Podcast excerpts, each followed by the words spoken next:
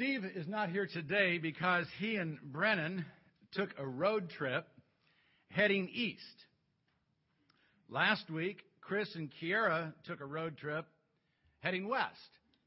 Now, I'm not sure why the Daniels family planned their trips the way they did, but if you've ever been on a road trip with your entire family, you can probably appreciate the wisdom of separate road trips. You know, Marilyn and I were determined that our kids would see America from sea to shining sea, and they did. We made some great memories during those trips. But there's one aspect of traveling together that wasn't so great. And that was my being forced into the role of arbiter of family disputes.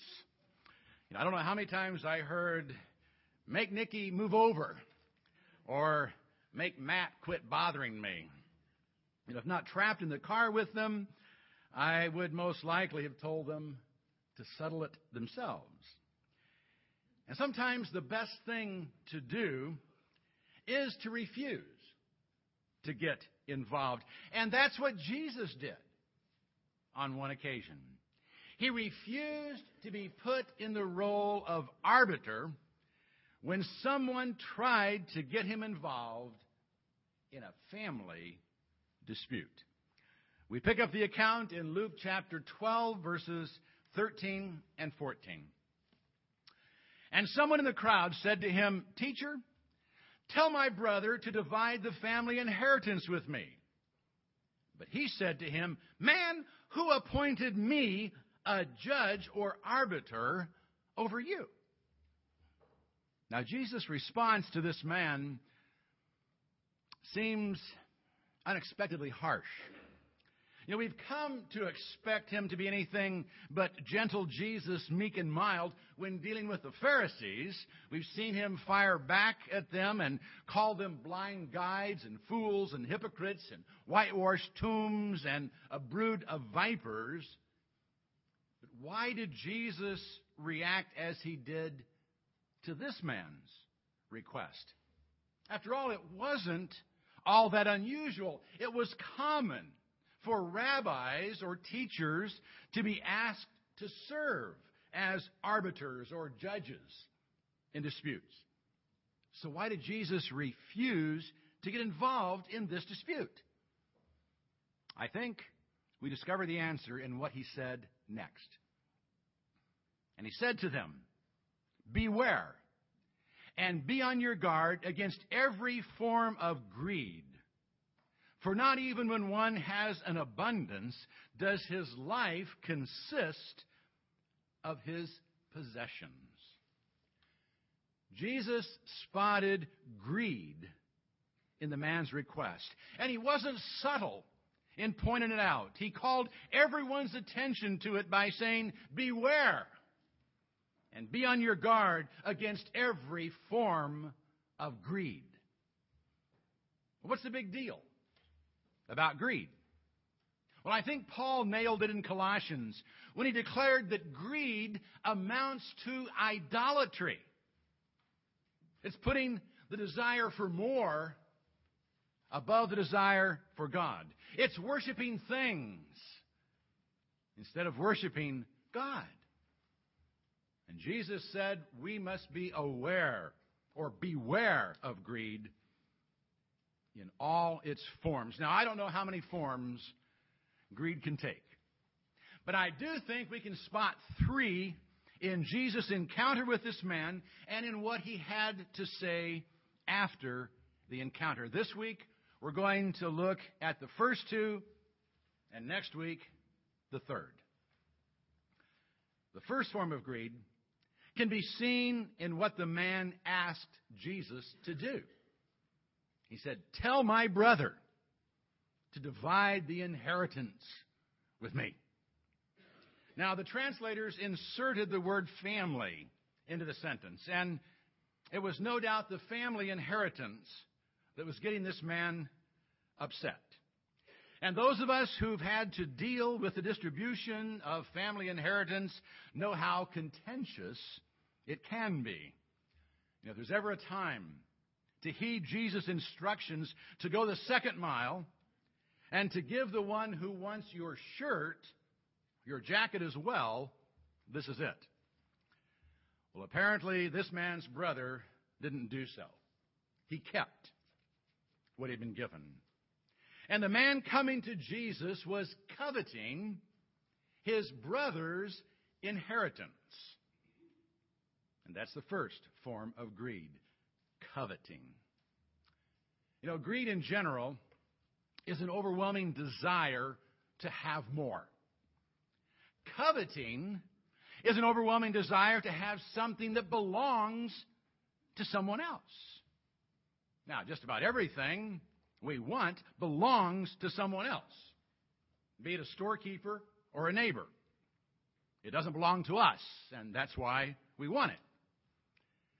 But simply wanting what someone else has doesn't necessarily constitute coveting. If our desire to have what someone else has leads us to make an offer to purchase it, and they are agreeable to the exchange, our desire probably hasn't sunken to the level of covetousness. Our desire to have it might lead us to spend more than we should, and it might lead us to a very foolish purchase, but I, I don't think it should be considered coveting. What changes general greed into actual coveting is an attitude that says, I deserve it more than they do. What they have should be mine. The man who came to Jesus had no doubt been given what his father thought should be his.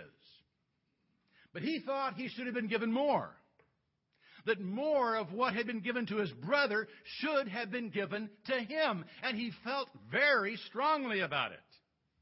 You know, he didn't come asking Jesus to impartially review what had been done to see if it was justifiable or fair. He came demanding that Jesus tell his brother to give him a bigger portion of the inheritance. He was convinced he'd been wronged that he deserved more that he'd been given. Obviously, he wasn't grateful for what he'd been given.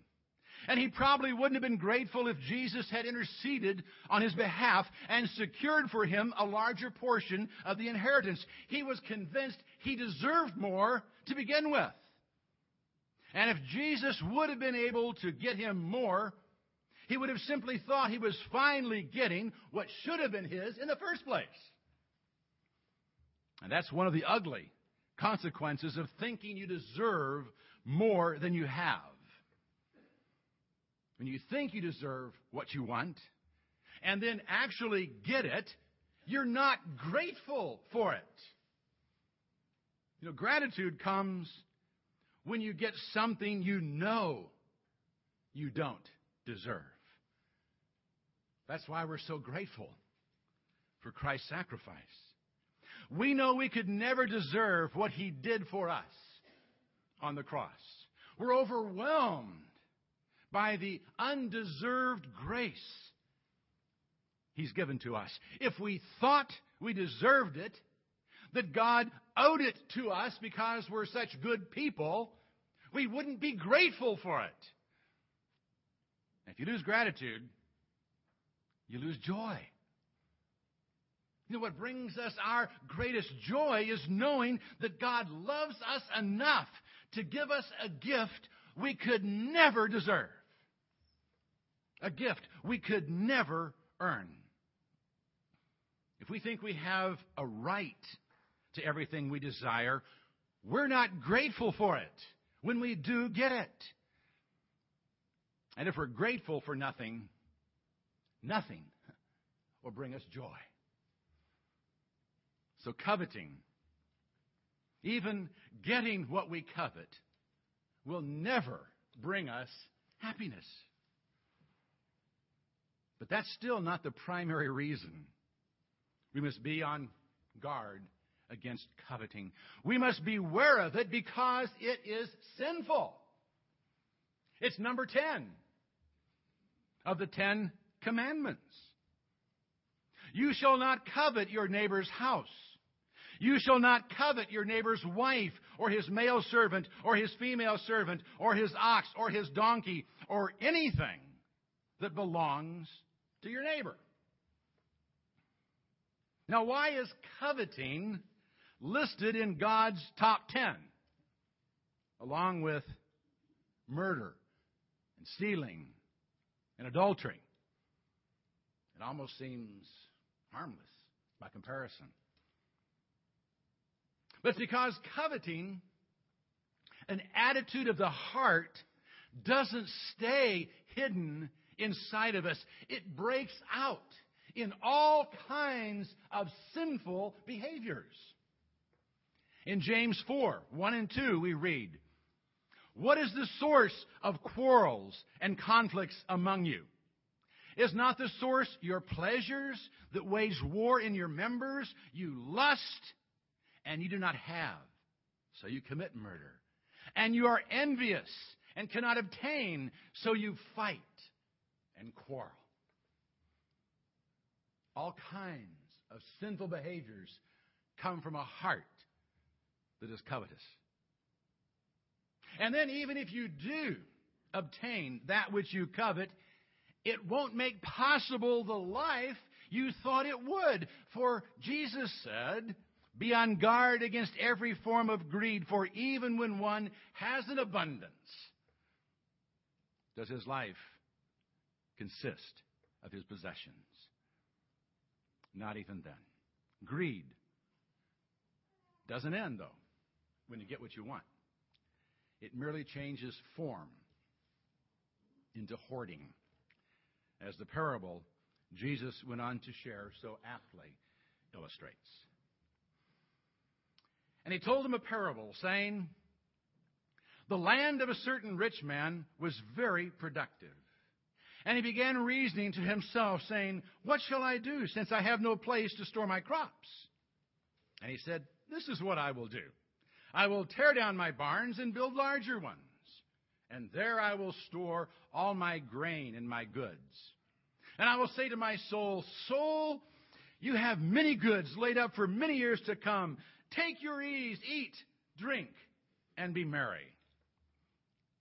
But God said to him, you fool. This very night, your soul is required of you. And now, who will own what you prepared? So is the man who lays up treasure for himself and is not rich toward God. Here was a man who had everything, or so he thought. He was apparently an honest, hardworking farmer. I don't know that there are any other kind, are there? The only two I know are. This farmer had a good year. The rains came at the right time and stopped when they weren't supposed to rain. You know, and the sun shined when it was needed. His land produced more than expected. And that caused a problem. He had no place to put all his grain. He had more than he could use or even store. And he didn't know what to do with his excess. Apparently, he gave no thought to sharing what he had with others. What he had was his, and his alone, as reflected in the numerous times he said, I, or my, or mine. He had no sense of stewardship. He didn't acknowledge that all he had, including his health and the ability to work, was a trust from his Creator. Or that the produce of the land entrusted to him was to be used to bring glory to God. He thought only of himself and how to protect his assets. He decided he needed more barns. But he didn't just want more barns, he wanted bigger barns. He wanted everyone to be able to see just how successful he was. And he didn't want them to remember that it had ever been less successful. So he tore down his old barns, his little barns.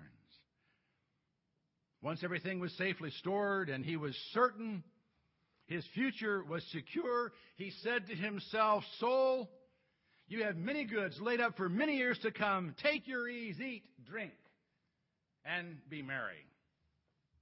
Yes, eat, drink, and be merry is in the Bible.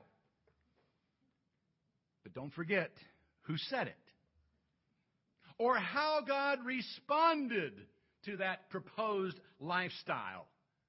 You fool! He thought his life was secure. But God said it was over. Whose crops were they now? As the old proverb so eloquently put it, there are no pockets on a shroud. Or as we say today, you've never seen a hearse pulling a U-Haul. And the really sad thing was that in laying up treasure for himself, he had neglected to lay up treasure in heaven. He may have been rich during his time on earth, but he wasn't rich toward God. And it is easy to get so caught up in the things of this life that we lose sight of our life to come. It's easy to begin thinking our life consists of our possessions and our struggle to acquire them. We spend so much time thinking about, working for, and spending that which is physical that we forget about that which is spiritual. And the more we have, the harder it is to keep the spiritual in focus. Didn't Jesus say it's easier for a camel to go through the eye of a needle than for a rich man to enter into the kingdom of God? Now, lest we assume it's therefore impossible, as the disciples did when Jesus said it, he did go on to say that with God, all things are possible. By God's grace, even a rich middle class American can enter into the kingdom of God. But he probably won't stay there. If he becomes a greedy hoarder of God's blessing. Jesus said no man can serve God and mammon. And mammon is just an old word for riches. If the accumulation and hoarding of riches becomes the objective of our life, our end will be like that of the rich man in Jesus' parable. To avoid that, we must never forget that we are stewards of God's blessings. And He blesses us so we can bless others. Paul even went so far as to say that those who steal should stop stealing and start working. Not so they would no longer have a need to steal, but so they would have something to share with those in need. What we have does not belong to us. And it's therefore not ours to hoard. It belongs to God. And He has entrusted it to us to use in ways that bring Him glory. And the easiest way to remember that is by honoring Him with the tithe. If we faithfully give back the top 10% of our income to the Lord, we will remember our obligations as stewards. And by giving up that percentage that might make us feel more secure financially, we will learn to trust even more in the one who has promised to meet our needs.